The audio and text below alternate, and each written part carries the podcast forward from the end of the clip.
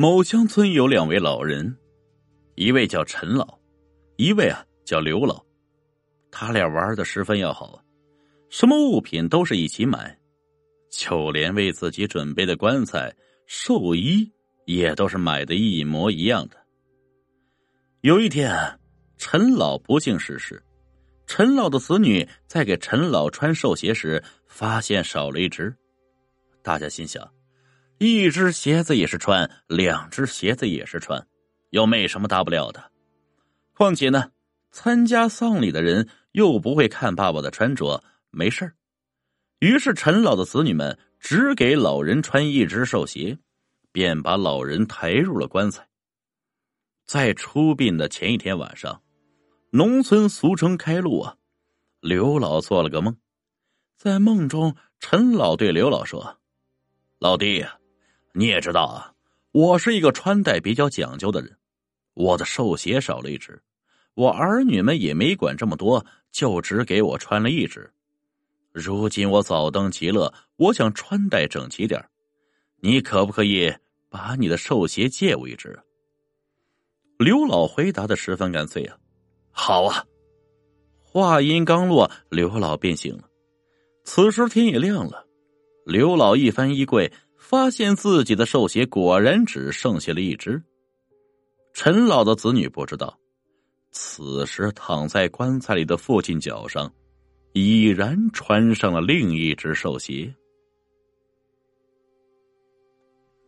再想想，有一户人家，他们家的房子呢比较特别，通往二楼的一个楼梯建在房子外面，当然，家里也有一个楼梯直通二楼。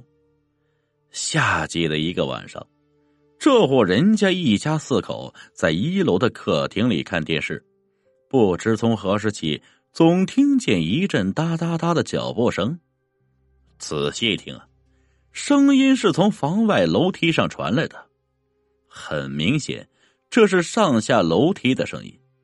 男主人还以为是小偷，于是让妻子儿女各拿了一根木棍，打算一起抓小偷。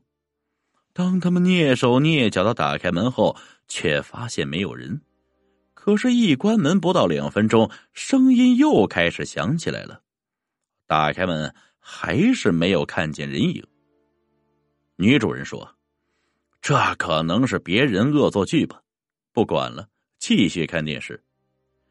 就这样，他们便不再理会这脚步声了。声音大概持续了十多分钟后，就渐渐的消失。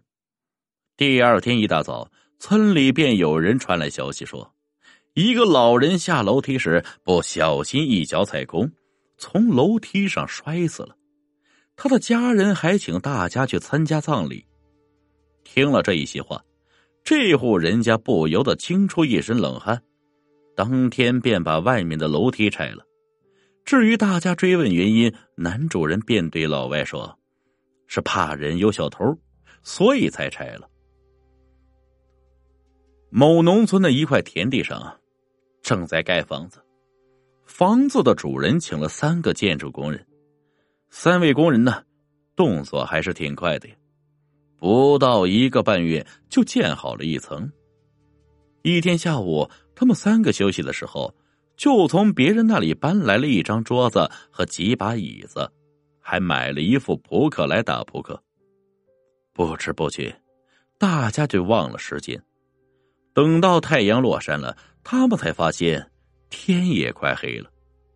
他们其中一个人说：“反正天也快黑了，我们干脆就别回自己家了，今晚就打通宵吧。”另外两个人心想：“这说的也对呀。”就同意了，因为房子还没完全建好，所以没安装电灯。他们又从别人那里借来了一盏煤油灯，虽然光线不是很好，但还是可以看到对方的大致轮廓。就这样，他们打扑克打了很久，大家都睡意朦胧，但还是硬撑的打到了三点多。后来啊，实在是太困了。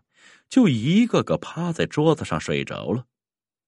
可他们不知道啊，他们三个人三双手可打着打着就多出了一双手，并且他们三人都赢了钱，他们还互相以为对方在输呢。第二天七点多钟，他们三个都醒了。